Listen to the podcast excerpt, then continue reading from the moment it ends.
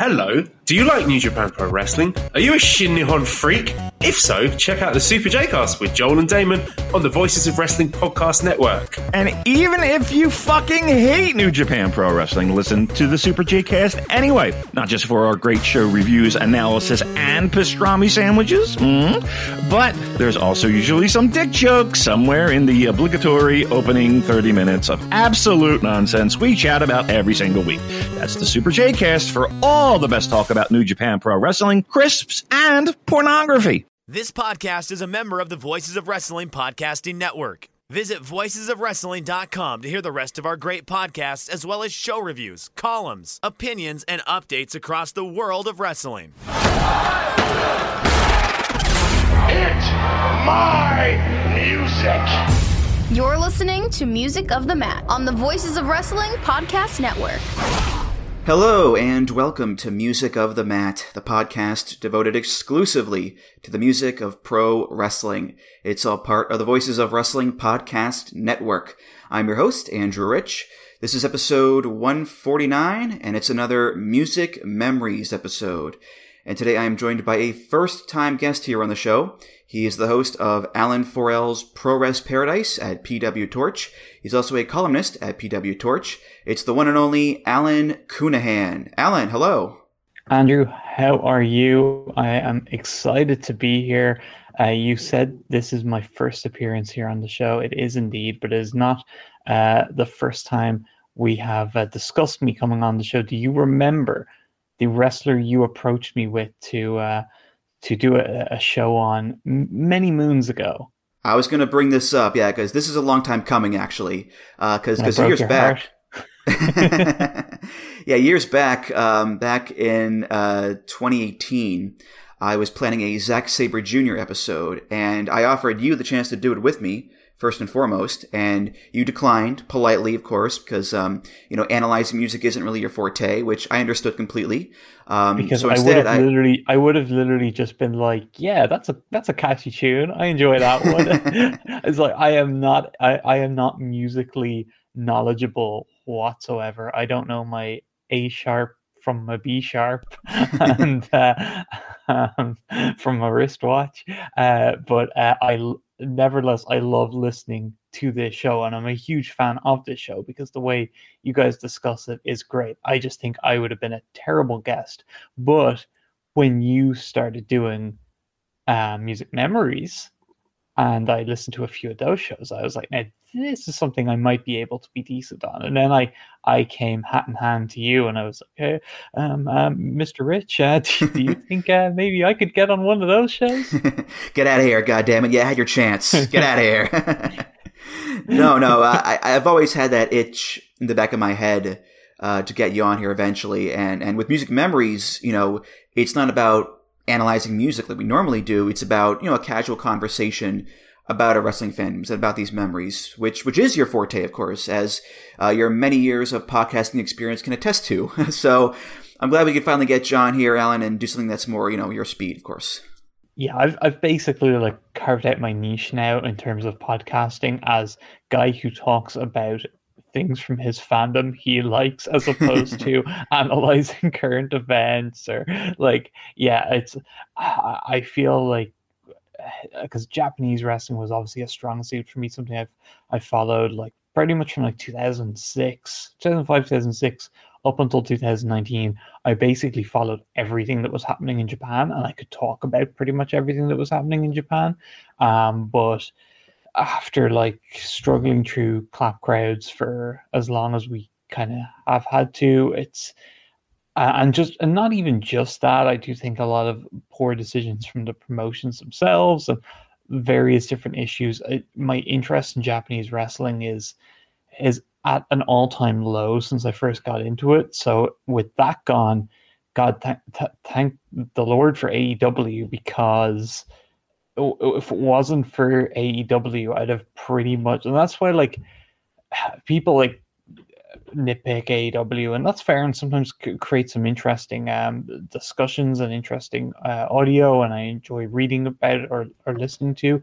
Um, but I'm so like just thankful that I have AEW because it's honestly the only actual thing happening in wrestling that I well Dragon Gate as well. I, I still wear my Dragon Gate badge on, on my sleeve, so uh, I keep I keep everything with Dragon Gate uh, front of mind. But even with that, it's it's difficult with the clap crowds sometimes, and when you see a match that you know would just be getting a much better response in the past, it's tough. But uh, yeah, I'm I'm just super happy we have AEW, something that feels like normal wrestling that like it has its issues there's things i don't like about it but being able to follow something that i mostly do like and is exciting is is great but aside from that like when it comes to podcasting i just like i've got my 34l30 series where i'm just discussing 30 years of being a, a wrestling fan and 30 of my favorite wrestlers and um i've got like recently i just did the other day i just did a show about um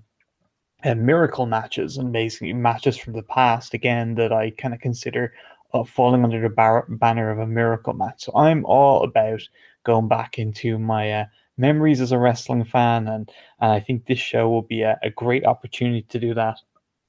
Well, you mentioned your show. Um, this is also a case of me returning the favor because I've been on your show three times now. I've been on about once a year or so the past couple of years, and um, most recently we did the Forbidden Door preview back in the yep. summer.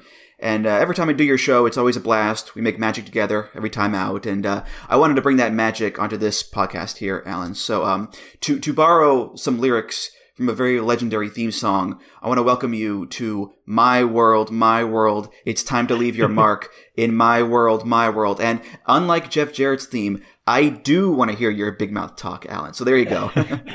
I, am picturing like a Garrett. You're going to spring Garrett Kidney on me as you uh, started singing. He's going to just walk through the door, strutting, doing that Jeff thing. Where I, I pointed this out on Twitter a couple weeks ago. I love the Jeff thing where he just starts like he just it's just taunt he does where he just he's doing it for years and I never really kind of noticed it before. Like Jeff always does that where he just kind of like sweeps his arms out like he's telling the whole crowd to evacuate the building. He's like, "Get out of here!"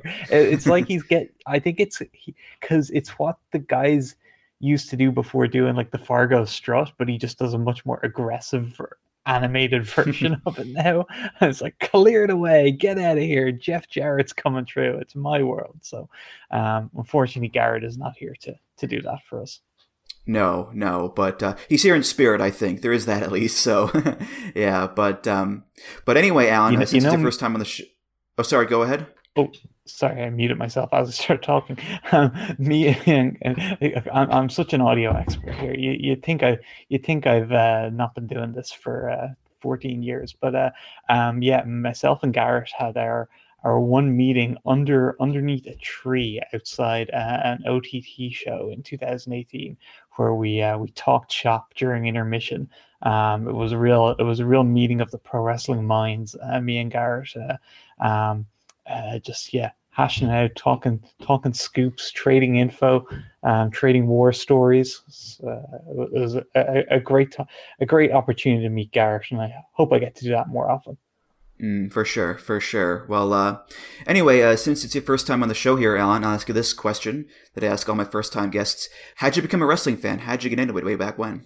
Oh well, um, my earliest memories like obviously like because I got into it super young, so those really early memories kind of blend together, and it's hard to say this was the first thing I saw.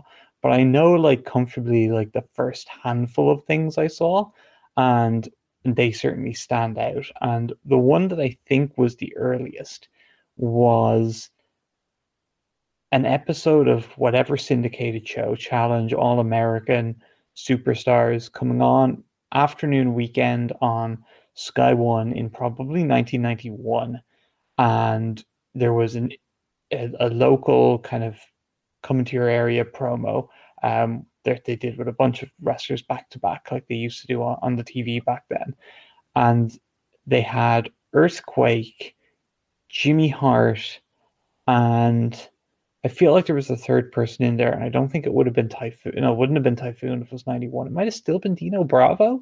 Um, but anyway, Earthquake and Jimmy Hart were definitely there. And Earthquake was jumping up and down, creating a ruckus. And I was like, oh my God.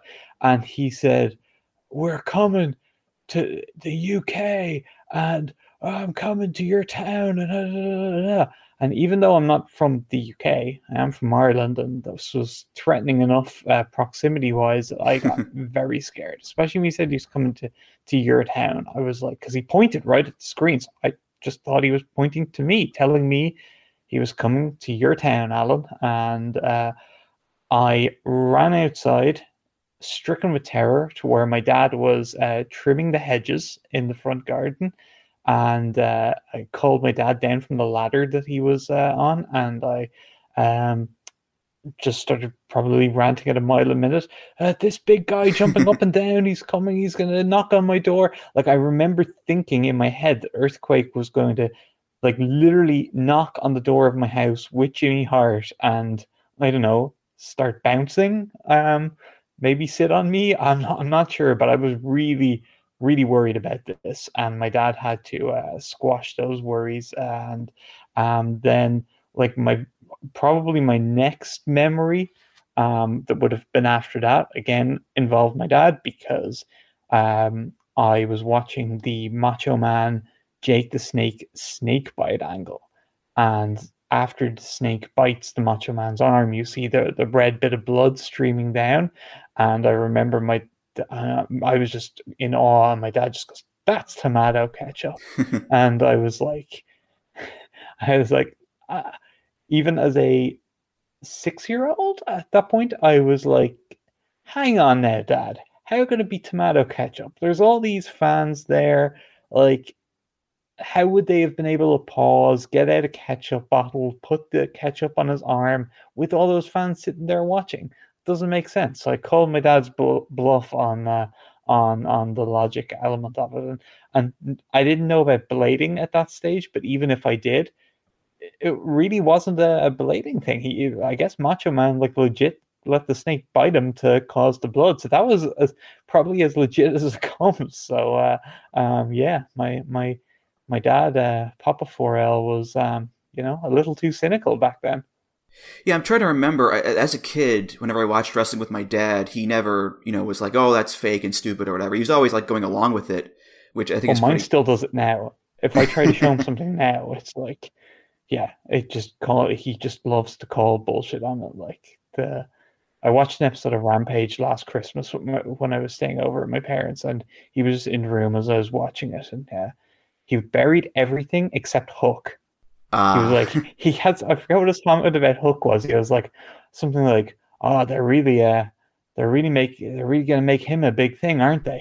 it's like, yeah, yeah, I guess so. A man of culture, I see. Yes, yes. um, you, you but, don't, you don't remember having similar burials from your dad? You were saying? You know, I don't think I ever did. No, my dad's always been very supportive of me being a wrestling fan.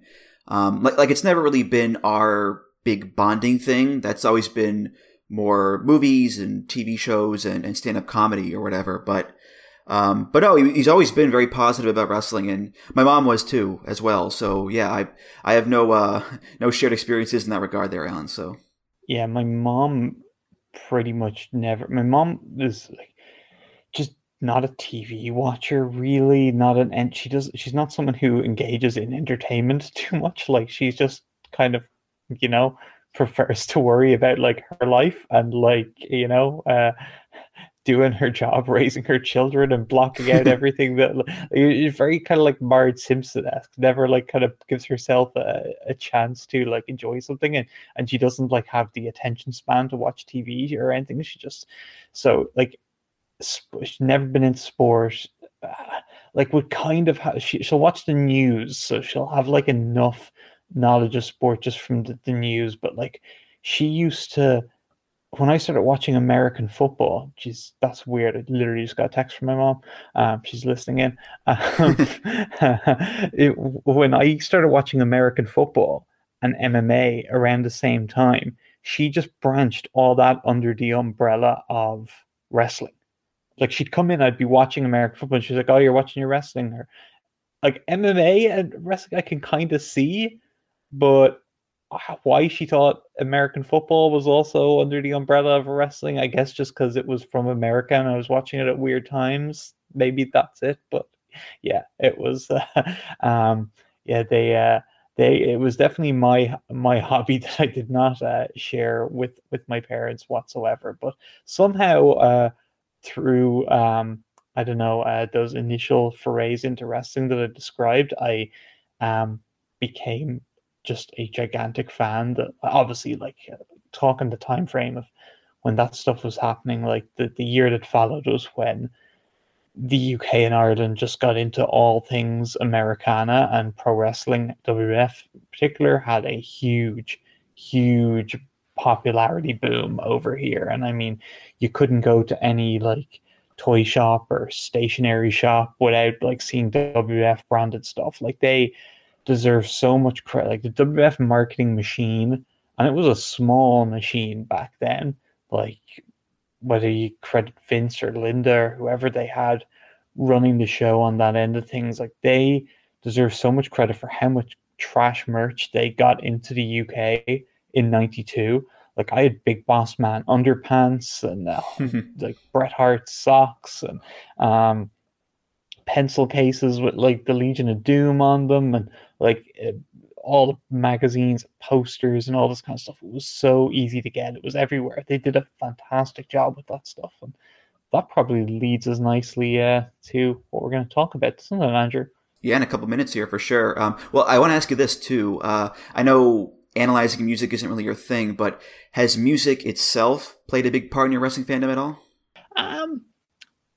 I, I would I would call it a nice um, accompaniment to my wrestling fandom. Like there there have been songs over the years, both entrance themes and songs for wrestling shows that have really um uh, that have really like you know that you really catch on to and get over with you to an extent.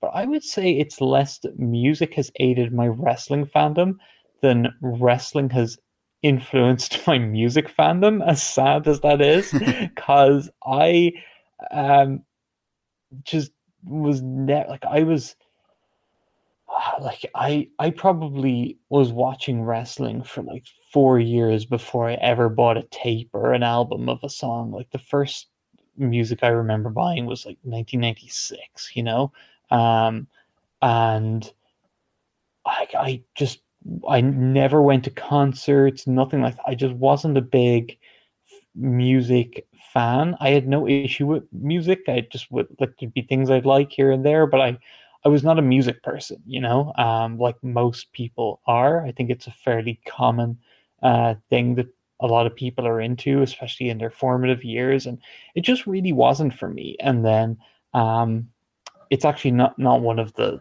the songs or we it's not one of the topics we're going to talk about today but uh, i do know that when i was kind of getting into indie wrestling and japanese wrestling particularly with ring of honor with all the songs they used for for their guys for entrance teams that introduced me to like so many bands that i like afi for instance. Like i i have so much AFI music that I've listened to over the years since discovering them while I was in college. Not because I like was given an AFI CD, but because I downloaded Miseria Cantare on Le- like LimeWire or Kazaa, and then downloaded a bunch of their other songs off the back of that. And it was similar with a lot of kind of like um some of the Japanese songs as well. And um like even as even as mental as this this is going to re I can't believe I'm admitting this, but I got well. I already kind of like I, I talked recently on podcast about my my love for Shakira, so I I already I heard I heard I yeah yeah I was already a big Shakira fan, but then I remember on an early episode of um uh Figure Four Brian and Vinny show, one of those shows. It would have been it would have been Cinco de Mayo 2006 because F4W Online started in June 05 and it was a Cinco de Mayo. Brian played for the opening of the song or the opening of his show. He played, um, excuse my voice going here. Um, uh, her name is uh, Julie. I don't know if you even know if she's that famous, but Julieta Venegas or Venegas. Uh, uh, Voy was the name of the song. I was like, oh, listen to this catchy, uh, catchy tune. And uh, I ended up like downloading two of her albums. I was like, ah, yeah, it's fantastic. She's a great accompaniment to my Shakira songs. So yeah, very uh, uh, that also led to me having wrestling led to me having a very like eclectic taste in music because the big thing was that I could associate songs or whatever with some like happy wrestling memory or something, and that would lead to like just real variation. So it would be like AFI on one hand, and then Shakira on the next, or, or Julieta Venegas, or um, like insert like random Japanese band, uh, like um, oh, I love um, I love uh, what are they called? Uh, Shon, um, Shonan no Kaze. Uh, they are a Japanese reggae band that uh, Fujita Junior Hayato has used a bunch of their songs as entrance music. Big fan of theirs. I have loads of their music. So, uh, and I still have like all my music as MP3 files on my computer. Sarah's always like telling me to get on Spotify and stuff like this, and I'm like, no, I have my songs. I like to listen to my songs. it's like I'm very awkward. She'll she'll hear me playing some music and she's like, the quality of that is just terrible coming through on my laptop speakers. Yeah. But anyway, that's uh so yeah, as wrestling has more influenced me in terms of music rather than the other way around. I can attest to that as well, uh, not just with the iTunes thing, because I still have iTunes and all those songs, uh, and Spotify too. But um, but also, uh, I mentioned this before on the show. One of my favorite bands is Rush, and the reason I discovered Rush is because the theme song for SummerSlam 04 was Rush's version of Summertime Blues. And I was like, oh, this song is pretty good. I wonder if the other songs by this band I'll like. I, and, I got into and lo and behold, the same song. I oh, hey, there you go. song, and then uh, yeah, downloaded a bunch of other ones as well. I didn't become as big of a fan of them as you seemingly, but yeah, that song that song caught me, caught my eye as well, caught my ear in that sense. Mm-hmm. Yeah, they're probably like the biggest band I've I've gotten into through wrestling, I suppose. Uh, but but yeah, my, my iTunes is like it is littered with bands where I've just got I got one song, I got one song by them, and it's because I heard it as a theme for like you know Judgment Day 05 or or No Mercy 07 or or what have you. But um, but yeah, wrestling has probably been oh, you know the, one of the big all the nu metal as well. Oh, like... nu metal and and rap metal and rap rock and all those all those favorites for sure. like I absolutely got into Creed and Limp Bizkit big time when I was a teenager, purely off the back of uh, the WWF Desire videos and Undertaker using Rollin' as his uh, entrance music. Yeah, yeah, I'd say wrestling and uh, Guitar Hero slash Rock Band are like the two biggest entry points for me um, in finding music I like and, and listen to to this day. So if I have something to blame for my music taste, it's it's that I guess. So um, anyway, let's get to the episode proper here. Enough with the preamble. Uh, uh, this is of course a music memories episode, and if you don't know what that is, it's when I have on a guest and they share three examples of wrestling memories that are strongly linked to music in some way. It could be a wrestler theme, it could be a show or pay per view theme, it could be from an album, a game, a movie or show about wrestling, perhaps, whatever it may be. And um, again, like I said, it's not about analyzing the music. It's much more about these, you know, fun, casual conversations about these memories and about our fandoms and whatnot. And uh, it's funny, Alan. Um, you mentioned this earlier, talking about how uh, you know you're one of the most well versed wrestling fans I know of. You know, you've watched so much wrestling over the years of, of various companies and countries and styles and eras. And before I reached out to you to do this, I thought to myself, you know, I bet Alan's going to have a really tough time only picking three examples. And Sure enough, later on you messaged me like, "Oh, Andrew, I hate you so much. This is so tough. I can't pick. It's tearing me apart." And I was like, "I knew it. I, I knew it." it was. It was like it was like casting aside children. I was like, because it wasn't just specific songs I was casting aside. It was like whole sections of my fan. Like the the I, I shoehorned in the Ring of Honor talk there because it was like that was something I really wanted to highlight. It was just how much when I was in college, like hearing the different Ring of Honor themes when I'd get the DVDs, and you'd only be hearing like small snippets of these songs. Yes, they were badly like for a good chunk of time, like you could barely hear them as well, um, because the the audio was really poor. Um, so but but it was enough, like it was enough to get me to to into this these different songs. So I had like a, an example that would have represented that, but I had to leave that on the chopping room floor. And um, there was a couple of others, yeah, that were that were really hard cuts, especially ones that had sort of specific stories attached to them. So maybe down the road we'll do a we'll do a part two. But uh, the, I'm confident the three that I've settled on uh, are three good ones. I was spoiled for choice here. Mm, well, well, with you, we could do a part two, a part six, a part twenty. You know, whatever it may be to keep it coming back. It's it's fine by me. It's fine by me. But um, but uh, anyway, let's get to it then. Uh, Alan, what is your first music memory for us? Well, I uh, mentioned earlier about the WF marketing machine uh, taking full advantage of the boom in the UK and Ireland and Europe in general in the early 90s. And this is a great example of that because my first choice, Andrew, is WrestleMania by the WF Superstars from WrestleMania, the album. I said, are you ready for the Survivor Series? Who will survive?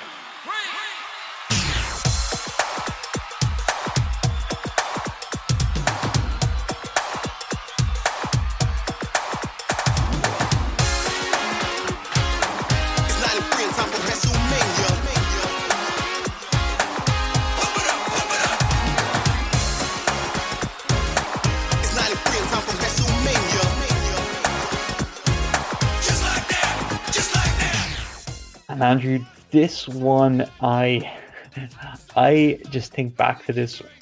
It really represents that era well to me of kind of when I was like by early '93, late '92 when this was was done. Like I was, I was fully entrenched. Like I was, I was so entrenched that we were able to l- basically lose WF TV over here with because uh, Sky One, which it aired on, dropped off our sort of basic t- cable package that we that we had in, in my area. So I, I lost all ability to watch WF, and I followed 1993 WFs pretty much solely through the magazine.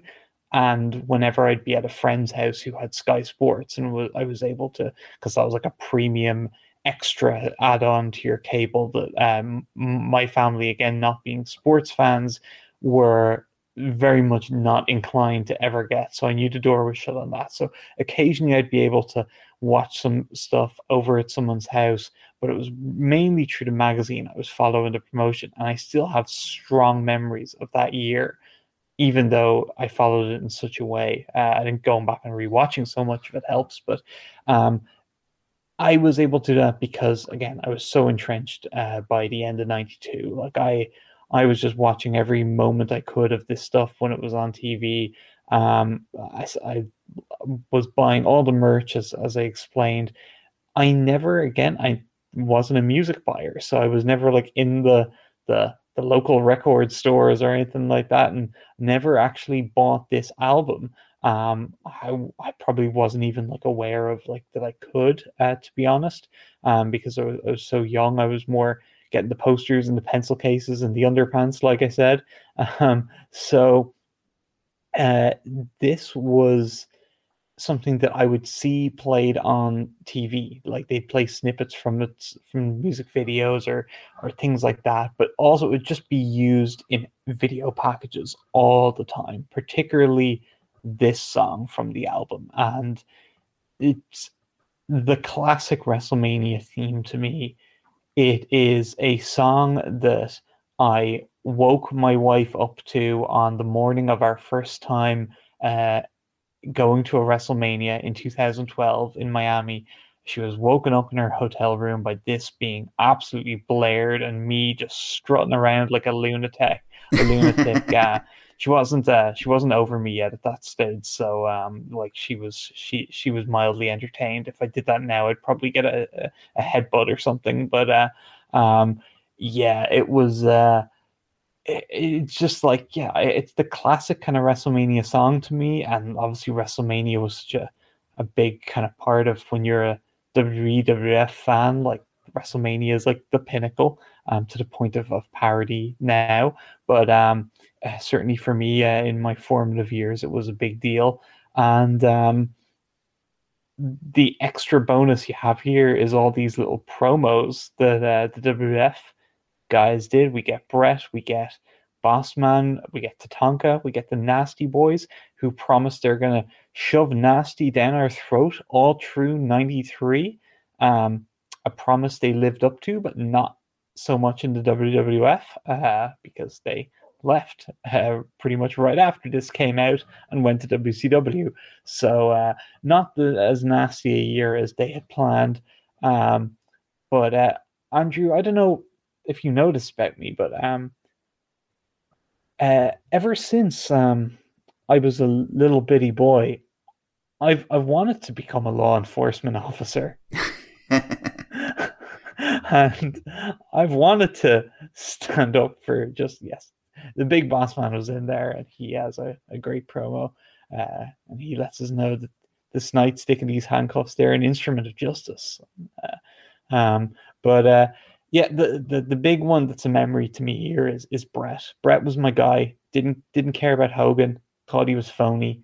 Bret was my guy. And uh, have a 34L30 done with uh, Lee Malone about Bret Hart. And I if you want to know more about how much Bret meant to me as a young fan, I, I spell it out there. But um, his promo in this just sums up Bret to perfection, and it's it's a good confident promo because he probably did a couple of takes and it wasn't live, so it's like Bret with his best kind of talking ability that he had at that time, and um, just very simple, very true to character. He's like, I'm I am the excellent of execution, boys. There's a new gun in town. He was the new WF champion at that point. So um, that ruled. Um, and uh, yeah, it's awesome. What do you what do you think of it? Oh, it's quite the bop. Yeah. um, we played this song a couple times before on the show. Um, early on, we did a WrestleMania themes episode. And then uh, me and Joe Gagney did an episode about WrestleMania the album, which is what this is on, obviously. And um, you mentioned Lee Malone. Uh, me and Lee did an episode a few years ago about the McMahons and their themes, and this is on it because the instrumental of this was Linda's theme for many years. So, so there you go. And uh, yeah, every time I play it, I get I get happy because it's such a, a bop, as I said. Um, and the album, you know, it, it's funny. It's a precursor to an album that came out around the time I became a fan, uh, WWE Originals, um, which did an episode on as well a few years ago. And uh, that album is much like this one. It's it's a bunch of you know at the time current WWE wrestlers getting in the booth and and quote unquote singing uh, their own songs. So you had like Kurt Angle do it, and Booker T, and Trish, and Chris Jericho, and Rikishi, and all sorts of people there. So this album and this song is very much again it's a precursor to all that and WWE Originals that was the first album I ever got as a wrestling fan. So, you know, chances are, if I had been born a few years earlier and gotten into wrestling when this album came out in, in 93, this could have been my first wrestling album. Um, and much like WWE Originals, you know, it's, I, wouldn't say it's a great album in the traditional sense, but it, it's still a, a fun time capsule album, that's for sure. It's certainly not great in the traditional sense. It is a classic example of how uh, when you're doing mass uh, production of something that you want to have you don't want to put a lot of time and care and effort into making, but you want to sell a bunch of. This is like a great example because um, I guarantee you, like the songs they had and like the superstars' voiceovers that they recorded were nothing was done for the purpose of specific songs. I'd say they just got each of these wrestlers into the studio, got them to churn out a bunch of um, a bunch of promos and then they just lobbed them in wherever and it was like yeah this will do here this will do here and the best example is that this song wrestlemania of course famously starts with are you ready for the survivor, for the survivor series? series? Who, Who will, will survive, survive? yeah, and uh I, I, I know you know the answer to this, Andrew, because you are, in fact, the computer. But listeners, you may not be aware that the uh, the man who actually said that line on WF TV or on WF uh, taping, I don't know if it was ever on TV, it probably wasn't, uh, was one Jimmy Jam Garvin of the Freebirds, who very briefly came in and did like an announcing deal uh, in the WWF, and yeah, I they taped a bunch of stuff and just exists as stock footage and not something they ever uh, really went any further with. But he, it's standing up in the the green screen podium. He sh- yelled that out one time, and it made it to this song, "Living in Immortality," is Jimmy Jam Garvin. As a kid, did you ever think, wait a minute, why is there a sound clip of I said, Are you ready for the Survivor Series in a song about WrestleMania? Or, or did you not care not at all? as a not as a kid. It was it was when I like sort of rediscovered this song or this album, I guess, in, in an ironic kind of sense, and like in my twenties, and I was like, listen to this stuff, like you know that kind of nostalgia, kind of when you go back and and uh, and and look at things from your youth. Like it was it was at that point when I played this, and I was like, oh yeah, it's the WrestleMania song. Why does it start with Survivor Series reference? That's weird. Yeah, well, speaking of weird, I mean, I think this is a good example of you know the WWF being like in its own world because the album came out in '93, and at the time, you have stuff like grunge and alt rock and gangster rap really dominating pop culture, and yet here's the WWF with you know this 80s sounding, super polished, new jack swing kind of dig pop music. You know, it's it's a little strange for sure the contrast. I mean, I mean, at the time, to be fair, at the time, the WWF was still very colorful and, and family friendly, and it was nowhere near later on in the decade where you had the Attitude Era and it was all swearing and boobs and metal and all that fun stuff, you know. But but but still, I mean, it's a good example, I think, of the trend of WWE kind of being in its own bubble, especially when it comes to like contemporary pop music and what's popular at the time, because it feels like you know WWF is always like five years behind current trends, and I think that's pretty evident here, Alan.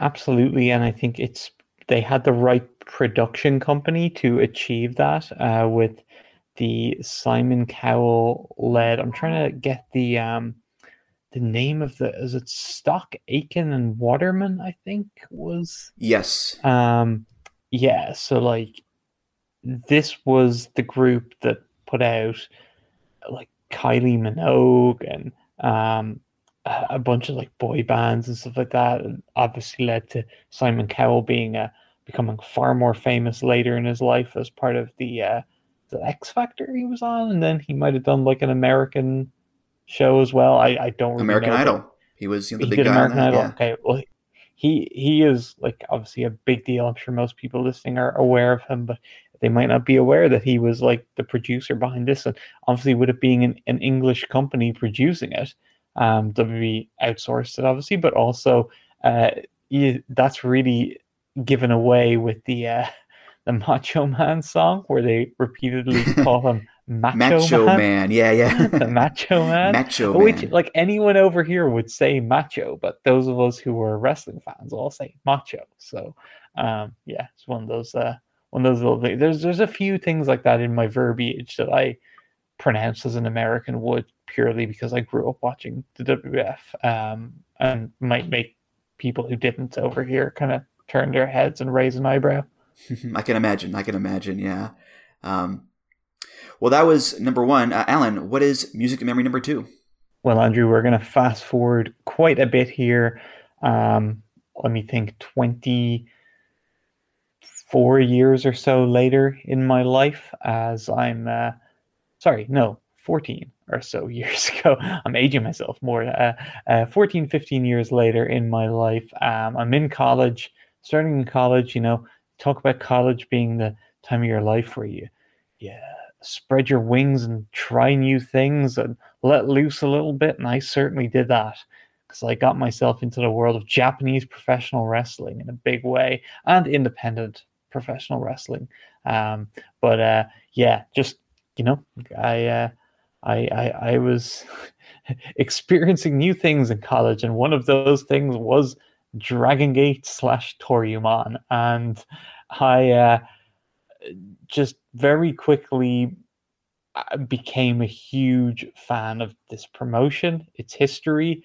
Uh, I lapped it up. I was uh, the the promotion that I most got into when I started following Japanese wrestling was Pro Wrestling Noah, and I was sampling out different things from different promotions. But it was when I found Dragon Gate and when my friend Michael Smith from the F4W board sent me a for the F4W Secret Santa uh, in 2005. He sent me um, the a comp tape he made of uh, a bunch of Toryumon stuff and a couple of DVDs, and I just got so into it, and I started following Dragon Gate because, of course, at that point it had just switched from Toryumon to Dragon Gate.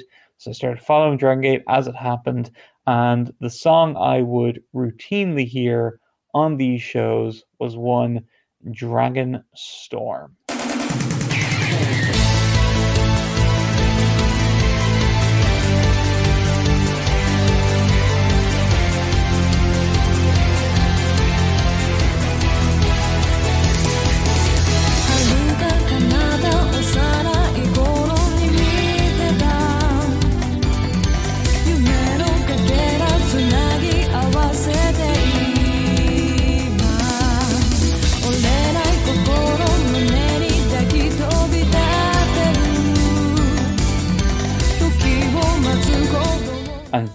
Dragon Storm is a song which has varied over the years. There's basically like a new version of Dragon Storm every year or two that they have, and they'll play it at the start of shows and they'll play it um, for video packages. It was used as the intro for the TV in 2004, right at the right as they changed from Toryumon to um, Dragon Gate the TV show had this amazing anime style uh, opening video, which just all the characters of the roster in cartoon form going through this adventure and all these scenes that like represented their characters. So like Genki Horiguchi would be like pulling up on his surfboard on the beach and um, Anthony W. Mori would be sitting peacefully in a meadow.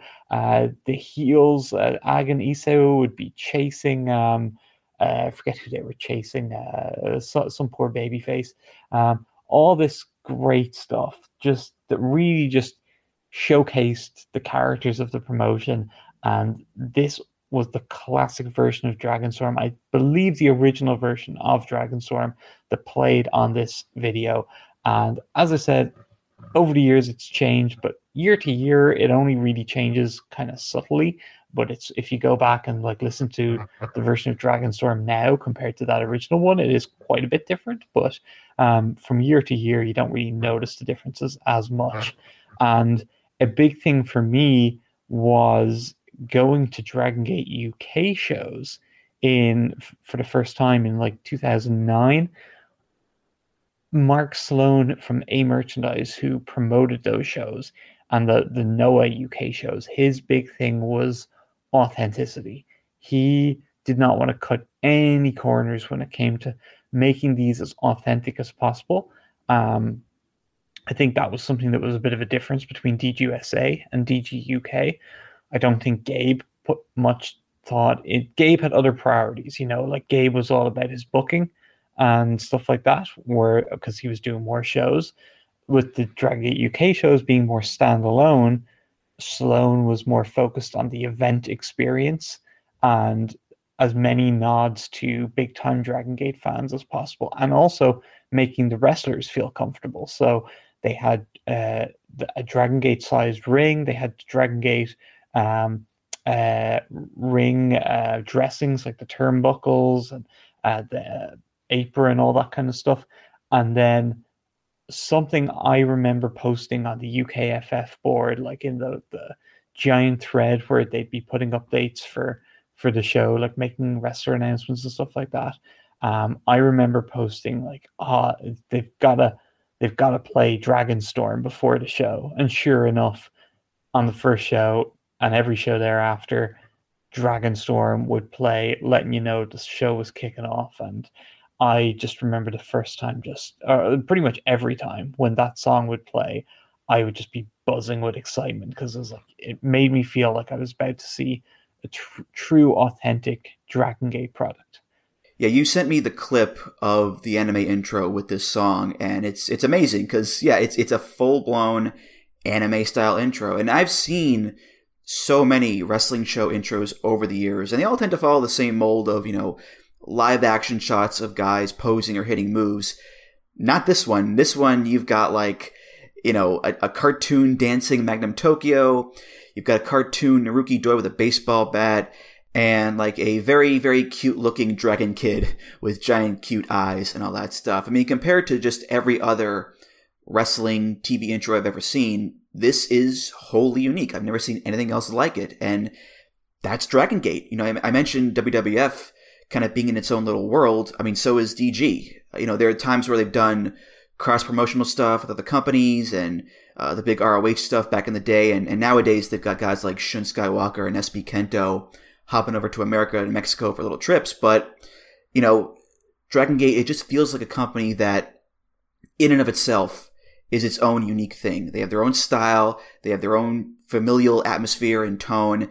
And, you know, these TV intros like this one go along with that. And if you're someone who's only used to a certain way of wrestling being presented, and then you're shown this clip, you're going to remember that for a very long time, I'd imagine. Um, and you're going to be very curious about, you know, what the heck's going on with this company, that they have a full-blown anime intro, for God's sake. So yeah, very, very cool and very unique of, of Dragon Gate to have that kind of thing, Alan, for sure. Yeah, I think the end of the clip really speaks to what you uh, were, were getting at there, Andrew, because it's like they show all these little the, the scenes with the cartoon characters, and then it kind of comes to an end, and this giant gate opens, and a, a dragon comes out, and a dragon basically wraps around someone who's more inclined to being able to describe these things would do a far better job than me, I'm sure. But the dragon like kind of emerges and like wraps itself around everything that's happened in the 30 seconds and then wraps itself into the form of the Dragon Gate logo. So it's like that universe is just being just locked in within this logo that has emerged from the gate. It's it's so cool. Um, it really is. Um, I assume uh, it was the Gaora um, television company that produced this intro. Um, they are where Toryumon and, and Dragon Gate have had their TV since their inception. Um, so a, company with very high production values. Uh, if you were a fan of All Japan B Banquet back in the day, um, that also aired on Gaora and would have great production. So, um, yeah, I, I would assume they should take the credit for that. Have you seen uh, any of the other uh, Dragon Gate TV intros? There's the 2006 slash maybe early 2007 one is one that I think you'd really like. Um, it's uh, set to uh, "Sting Me" by the Black Crowes. I think I've seen Um, that. Yeah, yeah. It's really cool. Like the it's it's not animated, but it's the um the way they do it, the special effects they have on it are just so awesome. Yeah, I mean, obviously, I haven't seen all of them, but um, again, I hear that these things are, are all pretty cool and unique as far as TV intros go. Um, It's kind of So- these days. It's it's kind of um because you still see some of the Gaora shows uh when they do live shows on um Dragon Gate Network. I uh, have ones that are live on Gaora simultaneously with the network airing, so you still see the the intro there. And for like the last four or five years, the intro's been kind of generic. It's it's pretty much the same song, and it just shows little bits of footage of the wrestlers kind of coming down to the ring um, in their different groups one by one and, and kind of puts their name up on screen or so it's I don't know I, that's been a bit of a disappointing thing for me is how it was so different. It was always a big deal to me as a weekly infinity watcher um, whenever you'd get a new intro like maybe every 18 months or so it was like oh there's a new intro to infinity it's so cool. Um, so uh, uh, yeah the fact that they've kind of stuck with the same generic version for a while now and they just replace guys as they move on or move into different factions and stuff like that replace some of the footage but it's generally the same that's disappointing hmm Yeah, it's kind of a recurring topic on these music memories episodes, which is, you know, the passage of time and how time always moves on and, and things change. And we look back on certain wrestlers and certain companies or golden eras or whatever, and we may have thought at the time, oh, this is fantastic. It'll last forever. It's never going to go away. And then the cold slap of reality hit us in the face. and time moved on, and things changed, and they went away. And looking at the intro here, there are just a slew of recognizable DG, you know, legends in this video. Shima, Yoshino, Doi, Genki, Ryo Saito, Don Fujii, Milano, uh, Stalker Ichikawa. The list goes on. And, you know, these are guys who at the time, I'm sure people thought, hey, these guys are Dragon Gate stalwarts. They are DG through and through. They're machines in the ring. They'll be around forever. And yeah, nowadays, some guys are still there. Genki's still there. Ryo Saito's still there. Don Fujii. But there are a lot of guys in that video who are not still there for one reason or another. You know, Shima, Yoshino, Magnum, Milano.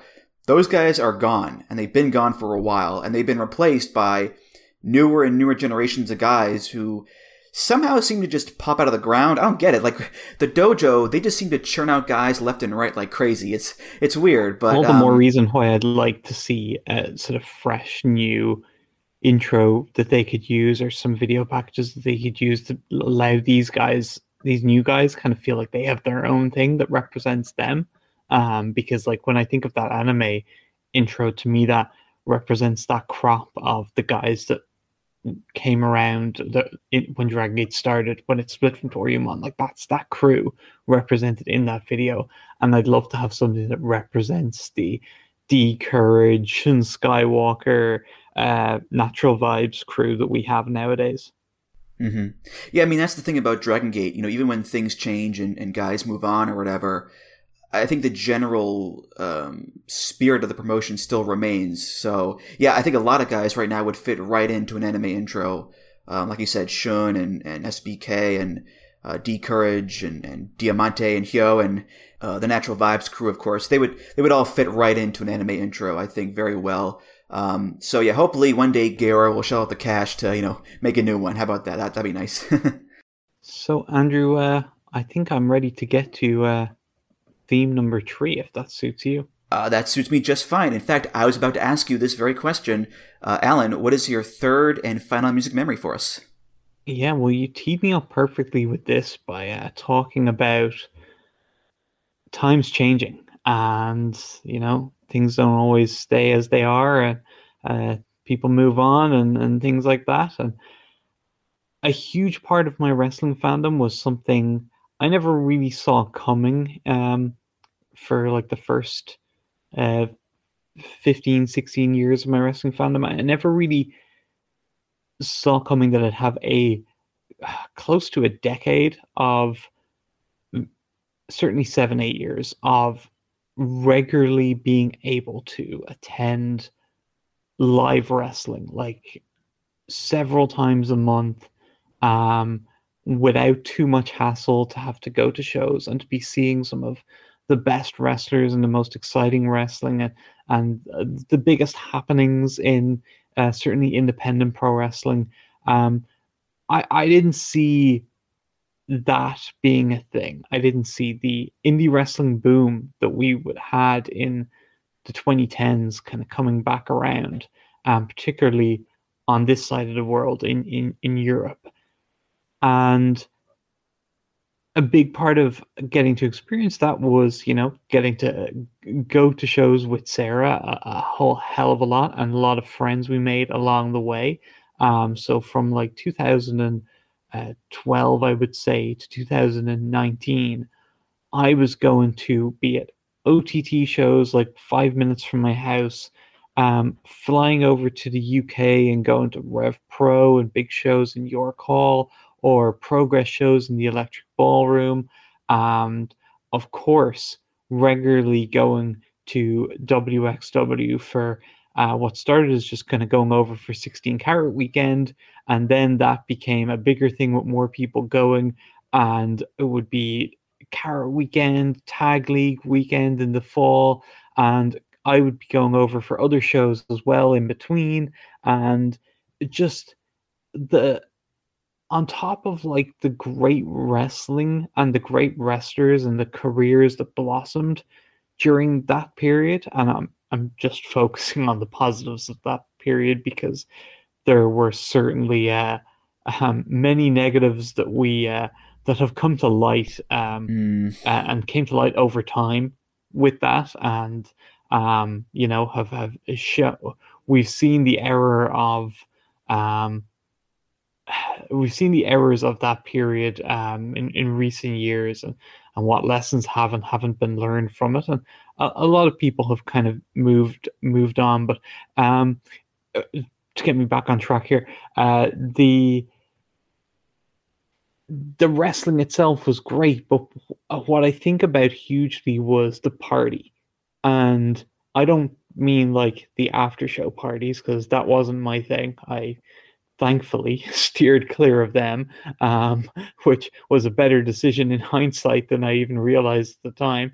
Uh, we would go to the shows, we would hang out, we would have a great time. And often at these shows, the shows themselves would feel like a party, uh, particularly at WXW, and particularly at a big Carat weekend or uh, World Tag Tag League or Tag Team Festival, as, as it changed its name to.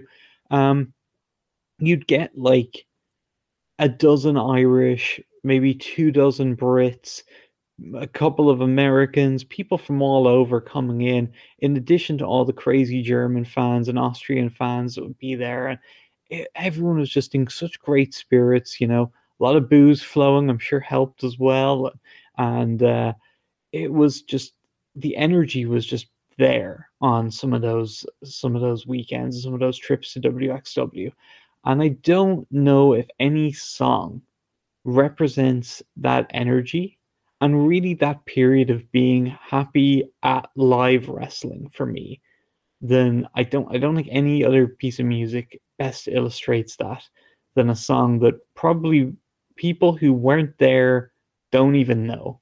And that is Nordisch by Nature by Fettes Brot, Ghostbusters remix. Eins, zwei, eins, zwei, drei, sechs mal hey, hey, sechs mal ho. ho. Dann ist er der Bro, top in der Disco. Yo, ich bin der Junge nach dem Plattenspieler und so Delik, ob es eine Bigger sind, ihr Leckerdiller. Du hast verschieden, war der ich Bier. Bei uns in Ordnung, hey, das Lied ist geschoren, tanz aber den.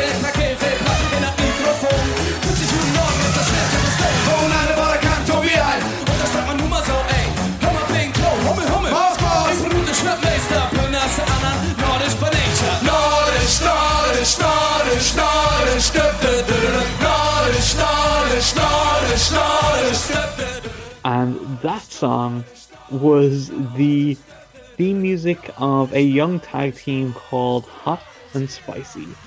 The Mack and Axel Dieter Jr., who, of course, is now on SmackDown. Is that right? As Yes. uh, Ludwig Kaiser, uh, part Yes. of Walter's crew. Um, so I saw he wrestled Rey Mysterio a couple of weeks ago, which is pretty wild. But uh, I first started seeing him uh, back when he was an extremely scrawny, kind of awkward, but you could tell there was a talent there. Young wrestler, um, teaming with his partner, the Mack, who was just full of energy and charisma, and they had a connection with the German crowd, which was above kind of what you would think it would be based on their skill level at the time. But they improved really quick and they got over really, really big as baby faces, and they had good heels going against them um, o- over the years that, followed. And uh, just from 2013 to whenever Junior left, they were just a huge part of WXW, and their music just set the tone for them because I hear this music, I close my eyes, and I just think of everyone in the Turbine Halle just going wild. And the fir- the first time I think I experienced it live, no, I because I, remember it being, uh, I remember it at 2013. No, no, no, it would have been the 20 the 2014 Carat. So this was the first time Sarah went to Carat as well, and uh, I was I was kind of not sold on on Junior as a wrestler. I thought he still had he was still quite green, and uh, as she is uh, not shy about reminding this is absolutely one for the Sarah's right folder because within like 20 seconds she was like oh he's going to be a star he's and I was like oh he's still kind of rough around the and she was like nope doesn't matter. He's going to be great. And uh, she was definitely right on that one. Um, but uh, they came out for their tag match on night one against the inner city machine guns who famously would be getting huge reactions wherever they'd go in the indies by coming out to Lionel Richie's all night long. And that song was just ridiculously over at indie wrestling shows in 2014. It's it's crazy. And you wouldn't have thought that any other piece of music would stand a chance against it. But the crowd went even crazier for Nordisch by nature. And you had the there's a video on YouTube of basically WXW fans won't let match start or something like that because all the fans were just wanting the they were chanting play the music play that can, can I curse here? Please. They they were chanting play the fucking music do that do that play the fucking music. And and the wrestlers were obviously like totally um uh just geeing them on and egging them on, and uh, it, it was it was great. It was really uh, it was really fun, and I, I just like things like that would happen. But but in general, it was just over the years, it was just that music would hit, and it was like hell yeah, here come hot and spicy. This is gonna rule, and it was a song which um basically I had explained to me because I was I was like would ask people on the production side. I was like, "What is this song? Where did it come from?" It's a, it was basically something that was done by a, a band from the kind of Hamburg region of of Germany, which is where Hot and Spicy are from. Um, so it was kind of representative of of their home area in, in northern Germany, Nordisch by nature, northern by nature, I, I guess. And um, why it was set to the Ghostbusters as a remix, I don't know, but it worked for the context of a wrestling theme. And um, the uh, what was the other thing I was going to say? Oh yeah, that was the other thing about um, Hot and Spicy is WXW would run shows like kind of if the primary shows were in the Turbinenhalle. If you think of like Ring of Honor in the mid 2000s, the Turbinenhalle Oberhausen shows were like your New York City, Philadelphia shows. Hamburg was the Chicago show. And where you had like the Second City Saints like super over in Chicago, that was the phenomenon you had for hot and spicy in Hamburg. And there is a match which I talked about just this past week on my Miracle Matches podcast, um, where a very, very early in their career, hot and spicy go against the outsiders, not Nash and Hall, but AUT, as in Austria, outsiders. Uh, Big Van Walter and Avalanche Robert Dreissker. And they go like 30 minutes in a just white hot uh, Markthalle in Hamburg in front of what became known as Das Power Crowd was the uh, was the nickname the Hamburg crowd got, uh, which included Axel Dieter Sr. in the front row, just totally like there was so much of the match was centered around like Junior getting destroyed in front of his dad, his dad rearing back his fist and selling it in the front row, and Junior bleeding buckets, and this match is insane.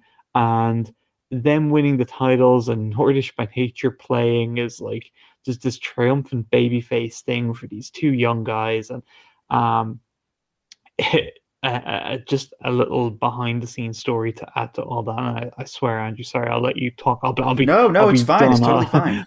I'm just, I know I'm just ranting away here, but uh, me and Sarah always joke uh, about like any time you'd come over to um, WXW after these guys were around, um, you'd walk in and be a lot of people like they would be like enthusiastic and happy or smiling and you'd get some nice friendly greetings then you'd get some that were just like hello and just kind of curt and just okay.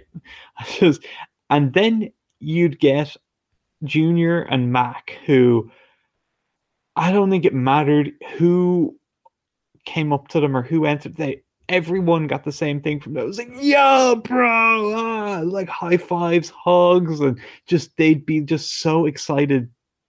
Like I always thought I was excited walking into WXW in those days. They took that to a whole other level, but they were always they would always say when you first met them at a weekend, they'd always get you partying this weekend, guys. You partying, you coming out, you partying. Oh, it's gonna be a wild party. They'd always be talking like they were gonna have this.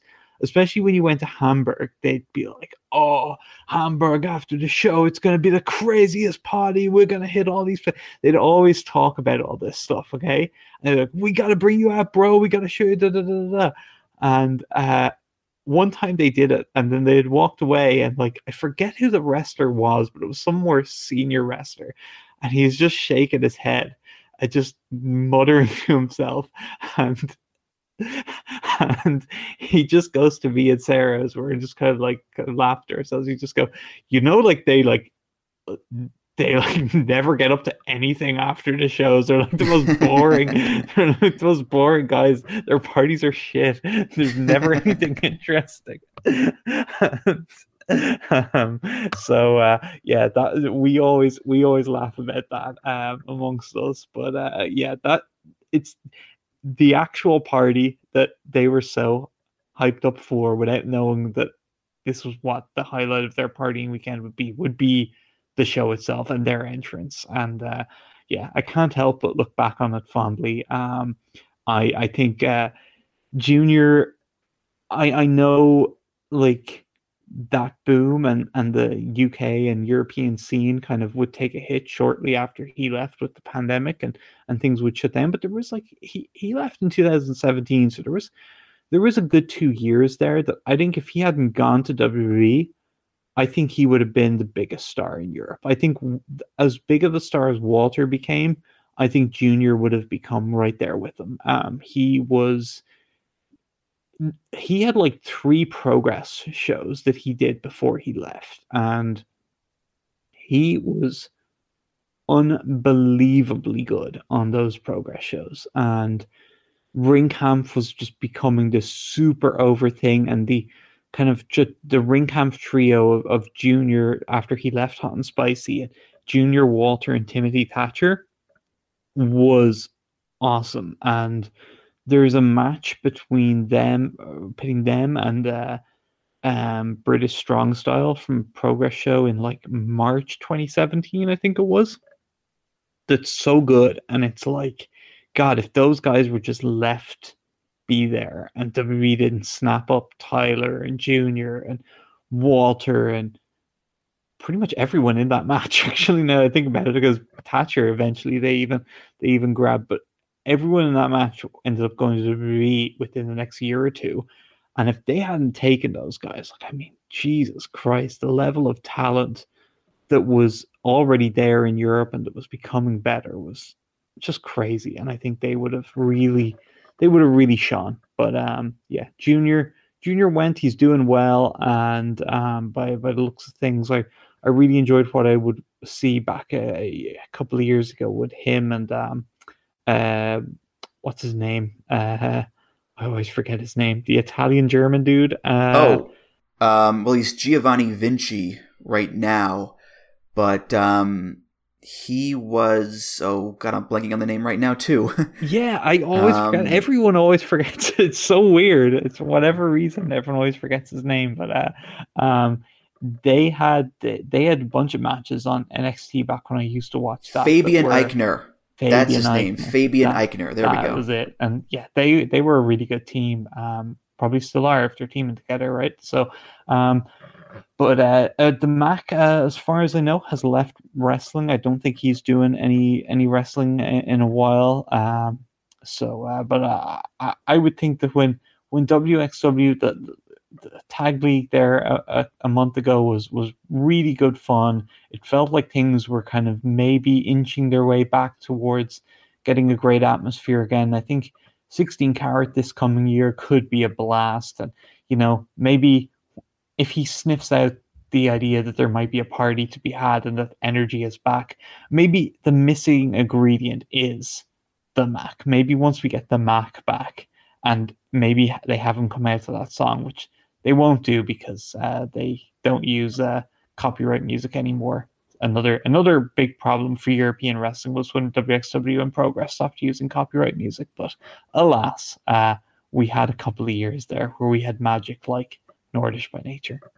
Well, a couple things. First of all, if the Mack did come back, he could use Return of the Mack by Mark Morrison. It's right there, Alan. It's perfect. Oh, that would be amazing. He would get the you'd be able to build a whole push off him coming back with that as his music. and uh, the other thing is, um, you did this whole big pick about Axel Dieter Jr. Earlier in the year, I did a Music Memories episode with Paul Volsch of the Emerald Flow Show, and one of his picks was Axel's heel theme in WXW, Cells by the Servant. And you want to talk about, uh, you know, clashing musical stylings there. You know, here you go. I mean, one song is this really fun hip hop dance song that samples, you know, Ghostbusters and Thriller, Nordisch, Nordisch, Nordisch, Nordisch, da da da da da. And the other is this really slow, moody, dour British guy. The sun goes up and the sun goes down. Blah, blah, blah quite the fun little contrast there, I'd say. Yeah, um, that was all very intentional. They put a lot of thought into selecting that theme for him when he was a heel singles guy. They really and they they, they came upon that and they're like, yeah, this is this is the one. Yeah, and those songs are in contrast with the Ringkampf theme, Symphony Number no. Nine, which he also had. So you know, it's just it's funny how a lot of guys tend to stay in the same lane when it comes to the kind of music they use for their themes. And then there's Axel, who has just gone around the dial for his song choices for his theme music. So uh, it's funny to think about that, I think. But um, but, uh, but yeah. Tell me uh, this, Andrew. Who is going to be the wrestler who bounces around enough that they finally get to a Shakira entrance music? Because I have yet to, I've yet to hear one. I don't know. I'll have to do some digging on that to uh, see if anyone used one of her songs before. I'm sure they have. I mean, you know, Hips Don't Lie was like a massive, massive single. I'm sure someone had to have used it back in the day. Um, I don't know. Maybe maybe Taguchi can use it. You know, at some point in the future, maybe Taguchi can, uh, you know, bust that one out there. Uh, who knows? But um, I could see some like random mass luchador on CMLL in 2006 come out to Hips Don't Lie. You know, I could totally see that. Um, not even a guy like with a dancing gimmick, just like a generic, like just like a Titan type guy, just coming out to uh, to hips don't lie. I want um, I want someone to come out underneath your clothes. There's an endless story. That'd be really dramatic. We could get the candles going, and the uh, maybe just me getting one single candle going. I don't know, but that wrestler would be over with me if they if they use that. I know uh, I know Naito does the entrance with the suit on, and then he slowly takes it off in the ring. That might be his doing. That might be his uh, song to use. Yeah, that might be his. Yeah, that would be. Uh, I hey, I've always been a Naito fan, but there's always room for me to, you know, be more of a Naito fan. I think so. That could be just the thing that that's needed. Yeah, yeah. Well, you mentioned you know the party atmosphere and the energy of all those shows that you went to back in the day. I remember, you know, uh, during the boom, seeing people on my timeline on Twitter going to these shows at, you know, Progress and Rev Pro and WXW and OTT and places like that and, and being jealous of them because, you know, I couldn't get to go. Um, maybe nowadays I'm not so jealous because of certain things that happened. Let's just say that. But, uh, but back then I was because it just looked like such a fun place to be. And a big part of that wasn't just the wrestlers or the matches. It was the music. It was the real music that they played to get that energy up and get that party atmosphere going. And that's true for this song, of course. It's true for a lot of songs that were used back in the day that people just got attached to and, and sang during the entrances and, and sometimes sang during the matches. I just remembered actually, um, I did a Music Memories episode with uh, Sarah Flannery, uh, your fellow Irish citizen there, and um, one of her picks was um, Robot Rock by Daft Punk, which is, of course, Bobby Gunns' theme in WXW. And there's the famous match with Gunns and um, was it Ilya or Thatcher? One of those two. Um, it was Ilya. I was I was Ilya, on commentary. Right, right. right, yeah. I mean, the, the, the crowd is literally chanting "Gunns, Bobby Gunns, Ilya, Gunns, Bobby Gunns, Ilya for like 30 minutes straight, just nonstop chanting that. And, you know, real music, much like it did in ECW, much like ROH and the British Boom and, and whatnot, it's played such a, a massive role in elevating an atmosphere and making it feel really cool and special to be there. Um, as you can attest to, Alan, because you were at all those shows, of course. I can attest to uh, that particular um, uh, moment being very stressful for me as I try to both commentate it and and, uh, and leave it leave it breathe and, and, and that kind of thing and not step on the moment, but also try to um, ensure that my commentary partner, the always incredibly excitable Rico Bushido, um, who I thought was going to his head was going to explode with excitement, but I was more worried that he was about to trip over himself and fall over the balcony as he was like standing up and jumping and climbing on his stool and and there's all these wires around and I was like, "Oh my god, we're on the edge. This guy is he is he is going to fall over the balcony here at any moment. I literally had my hand out, like trying to make sure he didn't fall as he was like going crazy and waving on the crowd. It was, yeah, very stressful. you did the old uh, Kevin Kelly move of uh, protecting the monitors when a guy would crash into the guardrail in front of him, right? Yeah.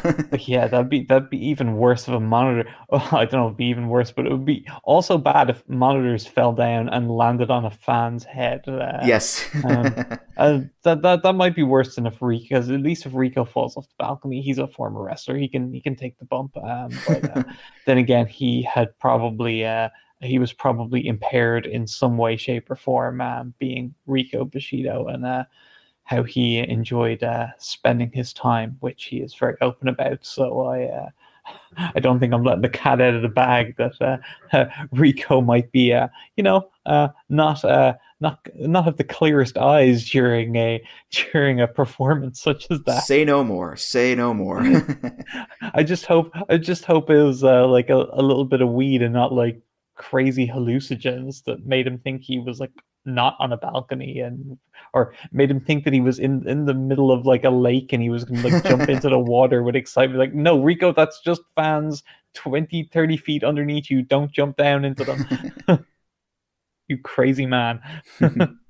Um, we're going to wrap up soon but i want to bring up just one more thing here because you jogged this memory for me uh, talking about axel senior uh, several years ago, I went to an NXT house show in Boston at uh, the Agganis Arena, which is where they do Dynamite nowadays. And um, the main event of that show was a six man tag. It was Samoa Joe and the Revival versus Shinsuke Nakamura, Johnny Gargano, and Tommaso Ciampa. And Ciampa, for those that may not know, he's a Boston guy. You know, trained by Kowalski, the whole deal there. And um, I was sitting uh, not front row, but close to the front row on the floor and directly across from me, across the ring in the front row, was this old guy. And he was being very, very animated during that main event. Just, you know, super supportive of the good guys, super booing of the bad guys.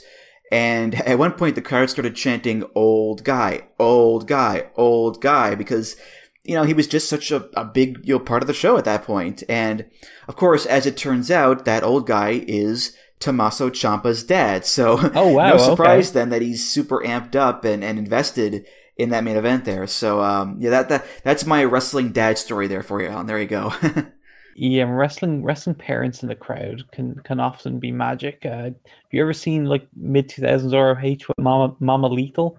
Alan, the, the the sheer timing of you mentioning that, I am doing a big watch of classic ROH in order and right now I'm in the summer of 04 and it's after uh, Hydro leaving Special K and becoming Jay Lethal. And on some of those shows, you can hear a very, very, very loud, high pitched voice yelling, Come on, Jay! Let's go, Jay! Jay, come on! And it's like, hmm, I wonder who that could be. uh, yeah, and uh, I'm also listening to um, Through the Years with uh, Trevor Damon, Matt Feuerstein, and they're going through those who? shows as well. And uh, it... oh, you. I, I, I, threw poor Andrew off there. you did, you did, yes, but um, but they're going through those shows, and uh, they mention as well, you know, Jay's mom being uh, extra supportive of her uh, her dear boy there with the chanting, which uh, gets a little grating at times, I think, but uh, it's also very cute and sweet to see her, you know, be so supportive of her uh, her dear son Jay there. So um, there you go. But yeah, like uh, as much as they they they like would put focus on her on like the actual like shows in in certain ways, but uh, apparently like what you don't ever see and what you experience if you're around her at shows live is like a hundred times more intense and greater than like the things they actually did, like as kind of part of the angles where they used her. Yeah, I can imagine. I can imagine. Yeah. um, all right, well, that's going to do it for this episode of Music of the Mat. Thank you so much for listening. And Alan, thank you so much for being here. Uh, you are just a gem of a guy, and this was a gem of an episode. And it was absolutely worth the wait to get you on here finally. This was just so much fun, my friend. Well, thank you so much for having me on, Andrew. I apologize to you and your listeners for so much rambling um, over the course of the oh, show. Oh, no, I love that stuff. Come on, we all do. I was very conscious that I was doing it, but also not stopping myself. So yeah, um, apologies for that. And uh, yeah, uh, I yeah, hope everyone enjoyed, and uh, I I plugged my stuff enough over the course of the show, so you know where to find me. But uh, uh, yeah, that's uh, it's been great, and um, yeah, keep listening. Music of the Mat, everybody. Well, thank you. Yeah, and, and again, if we have to do like a part two, a part three, a part seventeen, whatever, to to keep getting you back on here, then then so be it. You know. Sounds good, buddy. And Music of the Mat is, of course, part of the Voices of Wrestling podcast network. You can find all the great shows on there at voicesofwrestling.com. Follow the show on Twitter at Music of the Mat. Follow me on Twitter at Andrew T. Rich. Uh, yes, Twitter is still a thing for now, apparently, so we'll see how long that lasts. But um, more importantly, voicesofwrestling.com slash Discord for all discussions and comments. Uh, all sorts of people have joined up lately. Um, I am there. Many other VOW people are there too. Uh, Alan, of course. It's a it's a real hootenanny that Discord, Alan, as I'm sure you know. Big Galazzo Dan, you you got big, big stars uh, popping up now in the Discord. Yeah, Matthew from Botchamania is in there now, and uh, David Bixenspan and uh, TDE Gifts. So uh, all the big movers and shakers are in there. That's the place to be. Uh, voicesofwrestling.com slash Discord. Also, voicesofwrestling.com slash donate. For any donations, uh, just click the big donate button beneath the name Music of the Mat. Uh, if you donate, hey, thanks so much. You're awesome. And of course, rate, review, subscribe to the show on Apple Podcasts, Google Podcasts, Spotify, and many other places. Uh, Alan, thank you again, and I'll see you around. See you, Andrew. Take care, everyone. All right, for Alan Counihan, I'm Andrew Rich, and I'll see you next time on Music of the Mat. Take care, guys. Music of the Mat is intended for entertainment and information purposes only. The songs used throughout this show are property of their respective copyright holders. Enjoy all your favorite sports like never before at BetMGM. Sign up using code CHAMPION and receive up to $1,500 back in bonus bets if you don't win your first bet. When you register with BetMGM, you'll get instant access to a variety of parlay selection features, live betting options, and the best daily promotions in the business. And with BetMGM at your fingertips, every play and every game matters more than ever. Remember to use code CHAMPION and receive up to $1,500 back in bonus bets if you don't win your first bet. Place your money line, prop, or parlay bets with the king of sportsbooks today. BetMGM and GameSense remind you to play responsibly. See BetMGM.com for terms. 21 plus only. Virginia only. New customer offer. Subject to eligibility requirements. Rewards are non withdrawable bonus bets that expire in seven days. Gambling problem? Call 1 800 Gambler. Promotion. Promotional offer not available in Washington, D.C. Do you like wrestling trivia? Then check out the five star match game, the Pro Wrestling Quiz Show. I'm Joe Gagney. and every episode, I grill three contestants with five rounds of power packed wrestling trivia. We have over 30 evergreen episodes in the archives covering WWE, AEW, Japan, Mexico, and much, much, much, much more. Play along at home and check it out today.